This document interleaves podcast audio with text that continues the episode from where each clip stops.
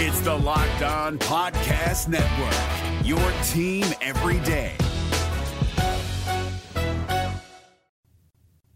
This is A to Z with Mark Zinno, part of Locked On Sports Atlanta, and it starts now.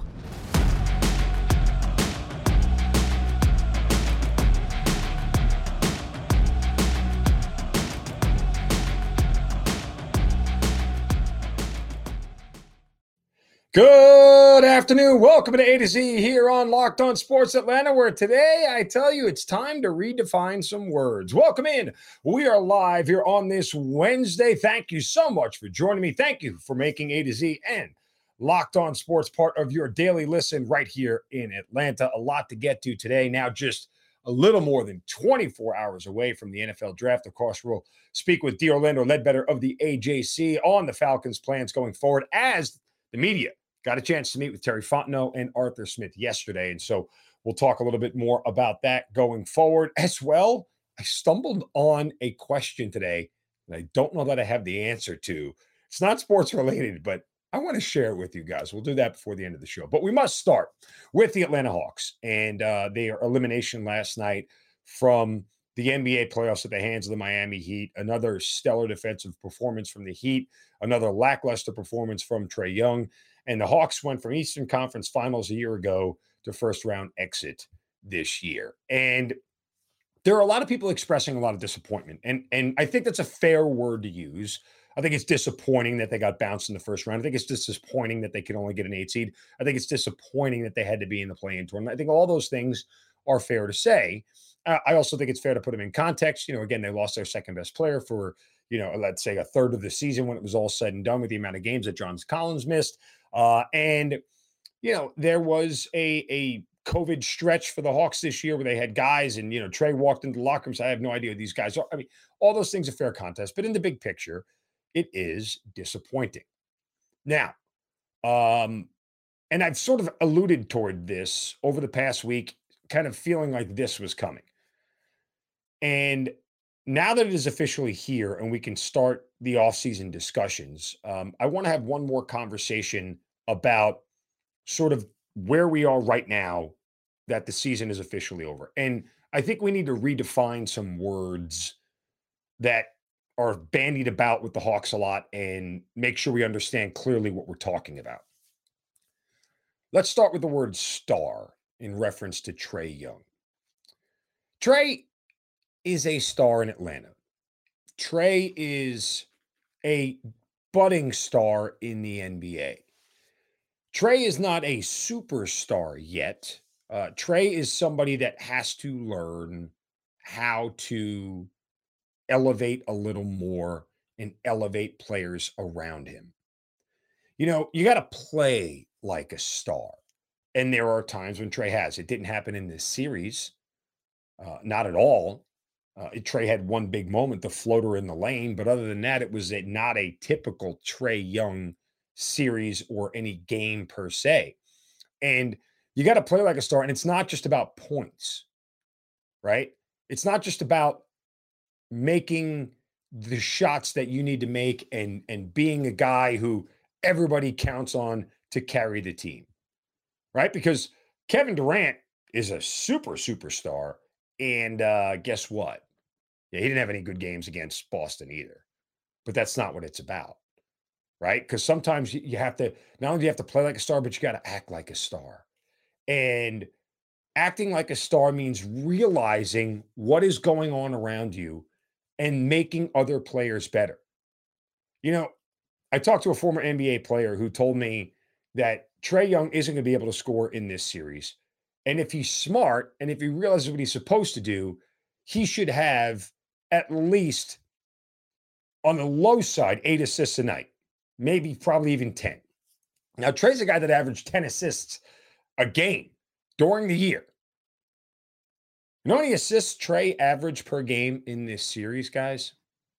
Six. If Trae isn't open and if shots aren't falling, what is Trae's job as the star? Make somebody else better. Did that happen in this series? No. Didn't. You know, and and that is on his shoulders. You know, Le- LeBron transitioned to that, right? Like at a point in his career where LeBron was actually accused of passing too much because he wanted to get other guys involved, because he wanted to make other players better, because he wanted those guys early on to feel like they were in the game and it wasn't just Trae and everybody else, or in that case, LeBron and everybody else. It was a whole team. Trae didn't do that in this series. He didn't, he didn't have double digit assists once in this series. So, did Trae act like a star in that moment? No, probably not. Now, another time where Trae didn't act like a star was on the final play last night. And Chris Kirschner of The Athletic detailed this perfectly. And I'm going to read it to you verbatim because he deserves all the credit for writing this uh, and, and, and painting this picture. That it was a three was needed to tie the game. And the Hawks had called a timeout, and Trae Young was 0 of 5 from three. And Nate McMillan got in the huddle and drew up a play. And the first option of the play was for Trae Young. And here's what Chris Kirschner writes. McMillan said Young, who finished 0, who finished the game 0 for 5 from 3, was the first option on the play he drew up. What makes that interesting is that while McMillan drew on his dry erase board, Young wasn't even involved in the huddle. He sat on the bench and stared directly ahead, away from McMillan, as John Collins and Danilo Gallinari blocked his view of the huddle. When they broke as a team, Young was already walking toward the court.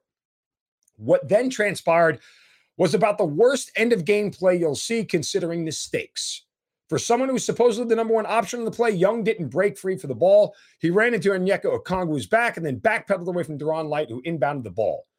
When Wright passes to Gallinari, who was trapped in the corner, Young did not attempt to break toward Gallinari in the hope he'd throw a wraparound pass. Instead, Gallinari tried passing the ball toward the paint when they needed a three and the ball was stolen.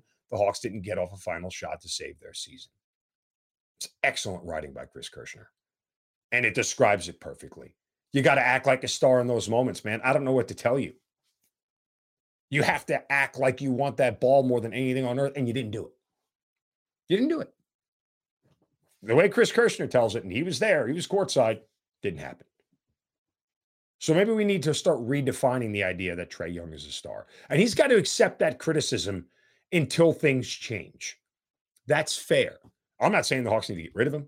I'm not saying that, that he's not going to be the guy to carry this team forward. What I am saying is that if you want to be a star, you got to accept everything that comes with it, including the, crit- the criticism. Another word I think we need to redefine is about the Hawks' future and calling it bright. Well, I had a, a, another Atlanta media member say that the Hawks' future is bright. Okay. Uh, I tend to wonder what your definition of the word bright is.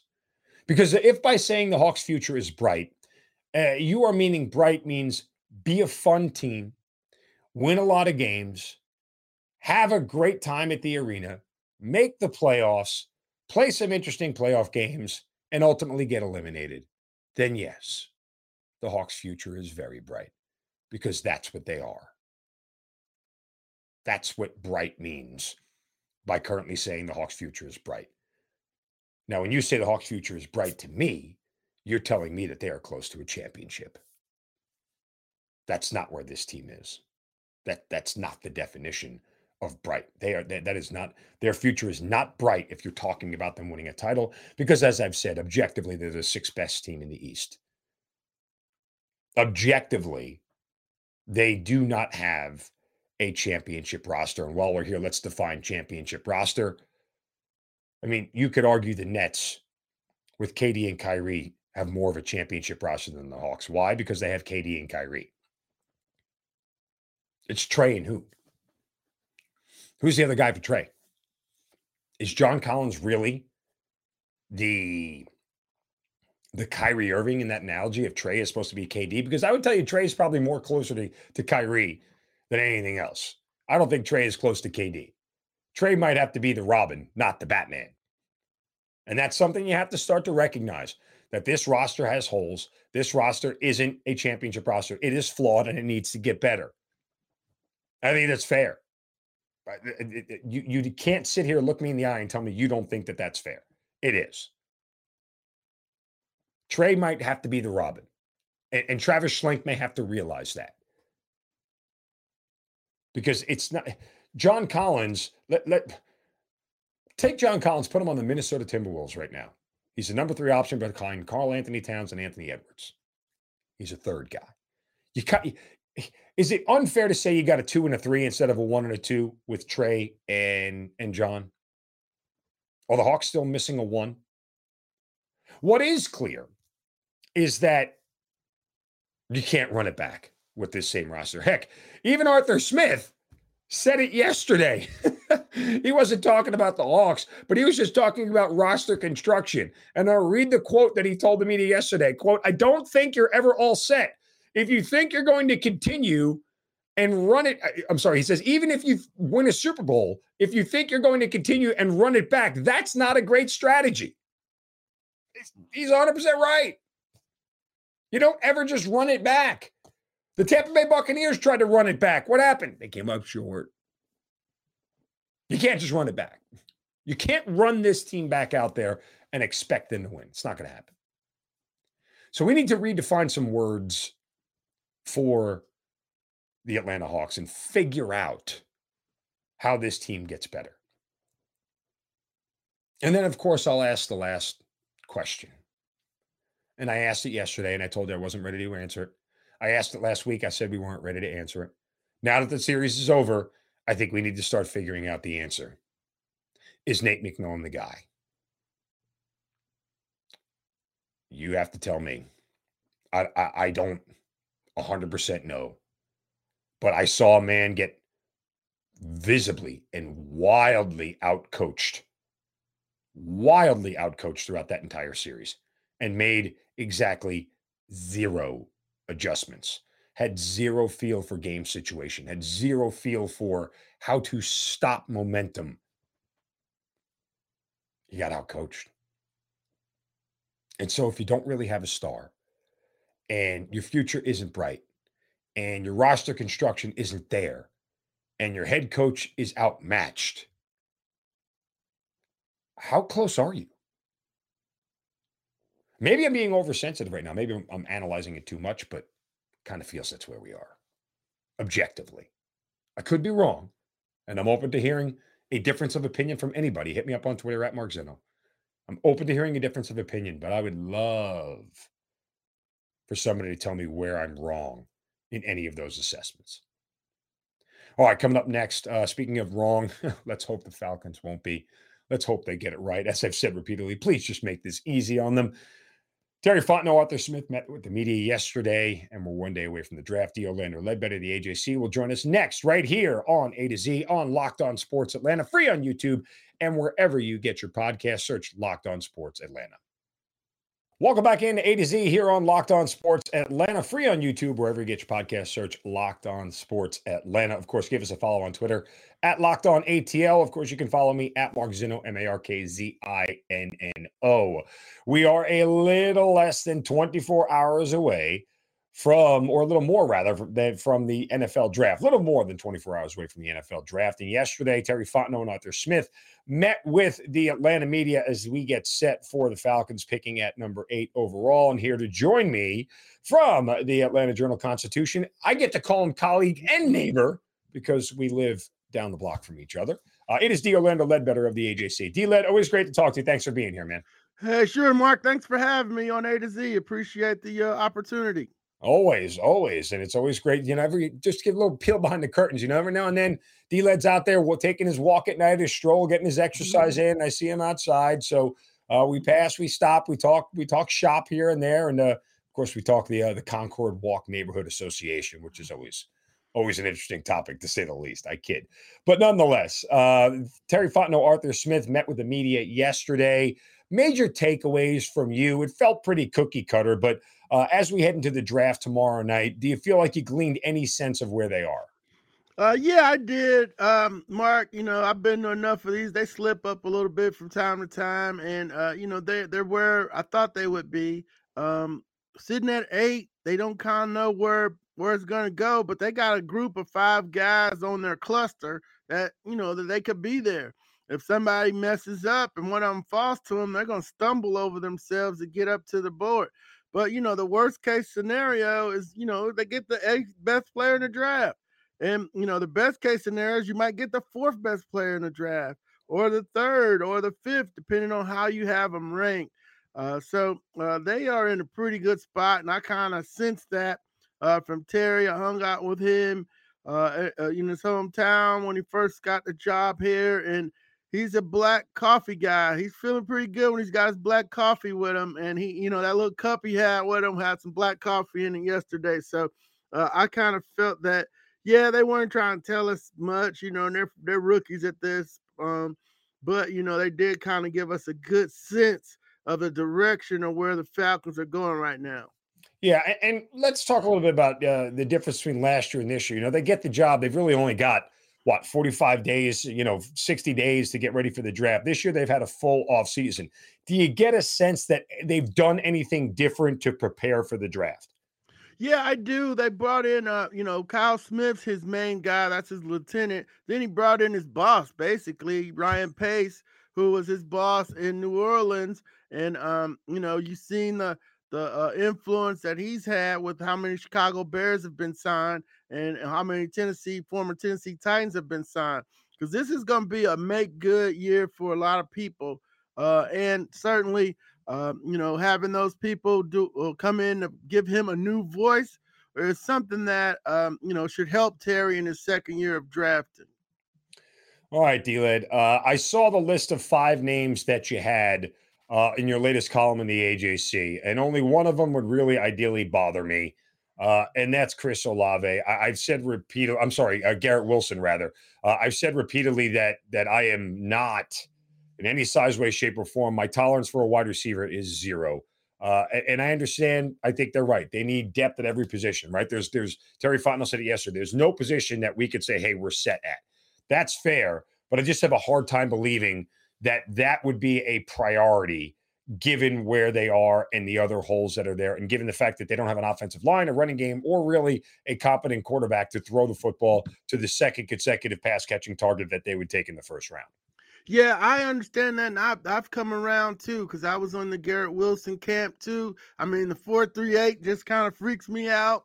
And I could see him, uh, you know, zooming down the field like Tyreek Hill you know, everybody's rushing up to check Kyle Pitts, and but I don't know who's going to be throwing it to him. But yeah, so that kind of uh, got me uh, excited about this uh, young man being the pick.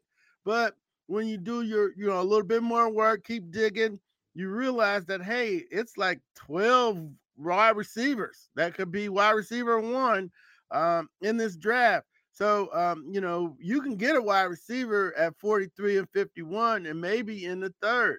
So uh, Garrett Wilson's a good college wide receiver. He was highly productive at Ohio State the whole three whole time, and um, you know had a big breakout year last year. So he's going to be a fine player.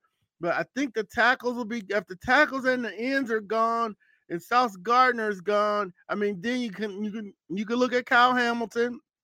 I know uh, Mike uh, Rothstein from ESPN's got Hamilton, but I know Kyle yeah. Hamilton He's one of my kids. I, uh, uh, you know, coached and, uh, uh, you know, and, and you know, sent them over to Murphy Candler and then Marist, and you know, I know his uh, folks Doug Jackson and his mom Jackie. They think they're going 10th or 11th and uh, not slipping past 14 uh, to the Ravens because you know they know the four seven was was not very good, and well, they don't think the Falcons are going to draft them because you know they just said, hey, they're not going to take them, huh? And Kyle is uh, like, you know, he he's fine with that. He would said he said it would be pretty cool to be here, but you know that would take him away from you know maybe you know seeing another city or growing up in another city. So um, you know, I kind of don't think that's the way that they are going to go, but they could be smoke screening Kyle and his folks. So, but uh, if it breaks like that, the tackles are gone, the rushers are gone, Sauce Gardner's gone then you got a bind. Then you can look at wide receiver. Then you could, uh, you know, the next pass rusher is, you know, Buffet. Uh, uh, uh, so I don't think you're gonna take him uh, at eight. Uh, do you trade back and go back and get Nate Davis? I mean, not yeah, Jordan Davis. I don't know why I want to keep calling him Nate Davis. Jordan Davis from Georgia. But uh, yeah, I would trade back and get Jordan Davis and get the biggest lineman, uh, the Linderbaum kid. Uh, you know, wherever you get there's plenty of time to be had here in Atlanta. So I would get as many picks as I could if you know I got a good offer to trade back at. Okay. You left one thing out there in all those, you know, scenarios. If the three top DNs go, and that's Walker, Hutchinson, Thibodeaux, And the three top offensive linemen go, and that's Neal, um, uh, Ekwonu, and Charles Cross. And Sauce Gardner goes, that's seven. Now, um, theoretically, you know, I, I, still think Derek Stingley is actually going ahead of Ahmad Gardner. That's just my personal opinion. Mm-hmm. But if they don't want corner, the next obvious thing, if all those guys are gone, at least to the average Falcons fan, would be take Malik Willis. Yeah, I thought you were going uh Jermaine Johnson. well, I, yes, again, and he's and I he's another option, Jermaine right? Johnson. Yeah, yeah, because uh, you know, we know well let's let's address Willis. Uh elephant okay. in the room. Let's mm-hmm. do it. Uh, you know, Carolina doesn't take him, he's gonna be there. Okay. Uh he's uh, you know, uh six foot, a little bit uh, over six foot. Um, you know, Arthur Smith said accuracy, decision making, pocket presence uh, are all uh, important things to evaluate before you even get to the arm. Okay. He's not very accurate. He's got pocket presence. Um, he's got pocket feel, and he's got a dynamite arm. I think the accuracy knocks him out because you can't coach. They don't think you can fix accuracy. Um, I haven't watched a lot of uh, Liberty tape. I saw him at the Senior Bowl and looked mighty fine throwing the ball to me. But if he's got the I'm not he's not accurate deal on him, you can't fix that. You can't teach somebody to throw the ball accurately unless you're throwing this. You can't teach them to throw the spots. Everything's gonna be a, a gamble. So if they're saying that about accuracy, that's a smack on Malik Willis. And that's going to lead him to go in this scenario to Seattle at nine. And, you know, if, if, if Seattle doesn't like him, then he goes to Pittsburgh later on. So that's, uh, I don't see them taking Malik Willis um, at eight, or are they doing a great job of hiding it? But um, uh, yeah, that's going to be the elephant in the room. It's going to be some people pounding on the table uh, in Buckhead and Flowery Branch for Malik Willis, mostly in Buckhead, if you follow yeah. me. Yeah, I, I pick up what you're putting down there. Yeah. The best football player is not going to be Malik Willis at eight. No. So you and, so that that's uh and they keep saying they're gonna take the best player. So if they don't do it, then we're gonna they're gonna get plastered. But I don't think they care about that. But yeah, that'll be that'll be an easy three days worth of columns. Uh, uh, uh killing them for for saying they're taking the best player when they when they didn't. Don't lie. You're so hoping that happens. Uh, it makes your job a lot easier for the next week. Uh, that said, I mean, again, and let's just go. I just don't see how wide receiver skips to the top. Uh, like you said, Jermaine Johnson would be there. Derek Stingley would be there. If one of those two goes ahead, that means like Sauce Gardner is there, or uh, one of the defensive ends there, or Charles Cross is there, right? Or even even uh, uh, Ekwonu or Evan Neal might slip to. I think offensive line is a great pick for this team. Like, I don't, I know it's not going to be sexy. It's not going to put butts in the seats at Mercedes Benz Stadium. There's going to be a collective groan from the Falcons fans in doing it. But, dear Lord, to bookend tackles at this point for the future quarterback that you're going to end up getting that's going to take this team. And oh, by the way, if you want to get rid of Jake Gardner, uh, Jake Gardner, dear Lord, Jake Matthews in a year or two, you've got a guy that's already ready to slide over to left tackle, and finding a right tackle is a heck of a lot easier. So, it makes a ton of sense to take one, but I just don't know that, you know, like you said, the voice from Buckhead is going to really be applauding that move. Yeah, but you know, they they got to make a decision on Kaleb McGary. They know they can't go forward with him, is my understanding. Right. And, he's not getting his fifth year option. Yeah, he's not getting his fifth year option. And they signed the Germain Ifedi kid who's on his third team. So he's not the he's not the answer either. You know, um, they've given up 40 sacks uh, at least 40 sacks in the last four years, and they schemed it up pretty good last year for half a season. Uh, and then folks started to, you know, figure out their passing routes. So, um, you know, if Evan Neal slips through, Cross slips through, uh, Icky's not going to slip through. Uh, but there's one scenario where, where Cross or, or, or Neal gets slips through to eight. You got to run to the podium. You got to yes. actually like run to the podium yes. and turn that card in because now you got a right tackle that's eventually going to be a left tackle. And um, you won the lottery. You won the lottery if one of those guys are on the board. Uh, you know, that's your number one. Not going anywhere without an offensive line. I don't know how the Bengals got to the Super Bowl, but it eventually, it, you know, when you know Ja'Marr Chase is running down the sidelines on that last play, wide open. Yeah. But, uh, but my man uh, doesn't have time because Aaron Donald is just throwing the, the guard on the ground. So, so uh, I don't know how they got to the Super Bowl with a line that bad, but uh, and that's not going to happen a whole lot of times. They got a little lucky. bit of luck. A little bit of luck helps in some Yeah, bad little coaching on luck, the other but- side of the field, little uh, Ryan probably- Tannehill, little Yeah. Ryan Tannehill, and a little mismanagement by Andy Reid and the Chiefs, Yeah, some yeah, bad a little- defense. Yeah, I yeah, mean, mhm. we, we don't have to get to it. real happy quick, for my Cincinnati people, but yeah, that was uh, that was pretty wild. Uh, if they do take a wide receiver, I still maintain that Drake London should be the first one off the board, and it should be him to the Falcons because he fits that big-bodied wide receiver that Arthur Smith loves so much. Yeah, um, but what scares me, Mark, and his numbers look good, uh, is that you know they say he has a lot of contested catches. So that means he's not getting open. If he, he can't get open in college, I mean he's not gonna get open up here either. Yeah, So and then eventually he's gonna take on a lot of hits. How long is he gonna last? Uh, you know, uh, are you gonna be able to throw him open, or is he gonna be wide open because everybody's on Kyle Pitts? Uh, you got to figure that out. Uh, but yeah, he's definitely a big receiver guy. That's a AJ Brown clone. Yep. I don't know if he's the eighth best player in the draft.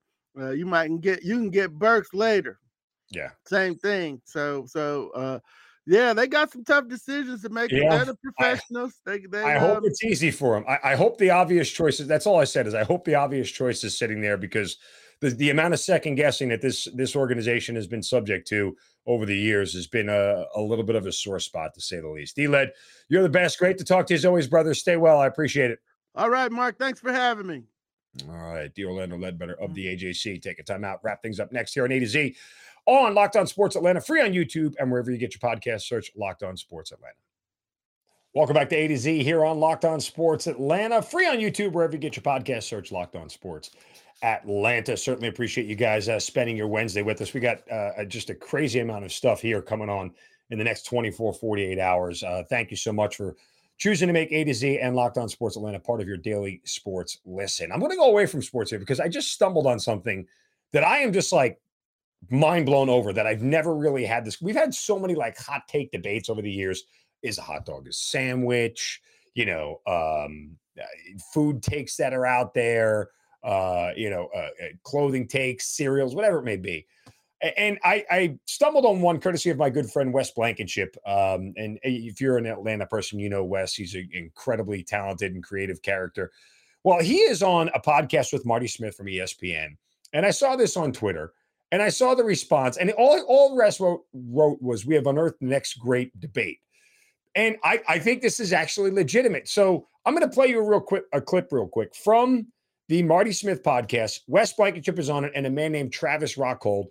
Wes, uh, I'm sorry, Marty is talking about Buffalo Trace, and Travis, this guy, has Buffalo Trace behind him in the background, but he's sitting in his kitchen doing the podcast, so he has the Buffalo Trace in his kitchen. Just listen to Marty Smith's reaction. they sell out. So Buffalo Trace makes a whole bunch of different bourbons, whole bunch of different bourbons. There's Travis, of course, has some behind him there in the kitchen. I mean, he's in his kitchen. Look at that guy. Golly, we need to pray for him. Y'all, let's have a just Lord, thank you so much for this beautiful day. I mean, that, that that's really what happens. Uh, so he goes on to say a prayer, and it's all in, in, in sarcasm and satire. And Wes just responds to the video and says, It's time to get a bar cart or a shelf. Come on, man. And then another gentleman responds behind it and says, Liquor cabinet. Unless you have a full wet bar, it's uncouth to have liquor bottles where guests can see them. Beverage carts are for coffee or tea in the home. You don't live in an airplane. Sorry, those are the rules. I didn't make them. And I began to think, I'm like, wow, I've never thought of this debate before. I've never really given any thought to are you allowed to have liquor out in the open in your house? Like, what does that say about you? And what does it say about, you know, is it uncouth to do so?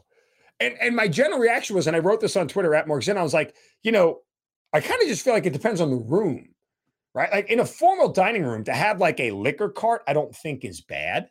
Um, if it's in the kitchen and you're on the kitchen counter, it's kind of like the sign of an alcoholic, I think. Like, you know, hey, man, pro- pro- you shouldn't be reaching for milk and bourbon with the same two hands. but I don't necessarily believe that all liquor needs to be in a cabinet. Like, I, I enjoy going into a home and seeing like a decanter with some liquor in. I think it's a great conversation piece. It's a great starter, brings a, a- an air of elegance to the room, you know, like almost, you know, fine dining experience, if you will. And the, the, guy Roderick Bean on Twitter, and again, look at my Twitter account at Mark. He says, My take is based on years of observation, 35 years in pest control business. I've literally been in thousands of homes of varying wealth over the years. Where the liquor is kept is a pretty solid indicator of old money versus new money and or society types versus non-society types. I'm mind blown. That's all I gotta say is I'm mind blown by this whole thing. I have I have no idea what to do with this debate. I think this thing could rage on forever. And I want to hear your thoughts. I mean, again, I, I, guess I don't look down on people who have liquor out. I mean, listen, I love to drink. Uh, I'm not shy about it. Uh, but I have all my liquor in a liquor cabinet. I do have a decanter on top of my liquor cabinet, which sits in my dining room that I sometimes will fill with booze. Um, just because it's readily available. Like, uh, you, I mean, heck, if you're going to Mad Men, right? You ever, ever watch the show Mad Men? They had a liquor cart right in everybody's office. You know, some offices have liquor right there for you to drink. I don't know. It's e- easy access, easy pour. Have a, have a nip, have a sip, knock yourself out. I'm mind blown by this debate. I don't know what to tell you guys. I need to hear from you. I need more. I need to understand this great debate and and where it is. I, I think this is the next is a hot dog a sandwich kind of debate. I honestly do. This to me, I'm just mind blown. I can't get over why I've never really thought about this. And I have friends. I have a, a really good friend of mine who has his liquor cabinet like his kitchen and his dining room are adjoined, they're side by side, right? So if you're staring forward, the kitchen is on the left, and then like the eating area is on the right. And in the back, technically outside of the kitchen in the dining area, he's got a liquor cart. Never thought it was uncouth, never thought a big deal of it. I know a guy who's got a whole shelf full of bourbons in his like, you know, in his like den area. I, I never thought it was uncouth, but now that I think about it, I'm like, should you have all that kind of liquor hanging out there? I don't know. It's a great debate. I'll figure it out at some point in time. But I want to hear from you. Hit me up on Twitter at Mark Zinno. Figured I'd end the show on a little bit of a lighter note after everything we just went over uh, today with the Falcons and the Hawks. So uh, we will be back tomorrow. Get you ready for the NFL draft. Of course, uh, we got some Braves baseball to get to as well. Appreciate you guys stopping by, listening to A to Z, and making A to Z your first listen every day. Make your second listen ATL Day Ones with Jarvis Davis and Tanitra Batiste, uh, two friends from Atlanta talking Hawks, Falcons, Braves, Dogs, and all the like. Step into the conversation, stay a while. ATL Day One's part of Locked On Sports Atlanta. Again, free on YouTube and wherever you get your podcast. Thank you guys for watching and listening to A to Z right here on Locked On Sports Atlanta. You guys have a great day. Don't take any crap from anybody. See you.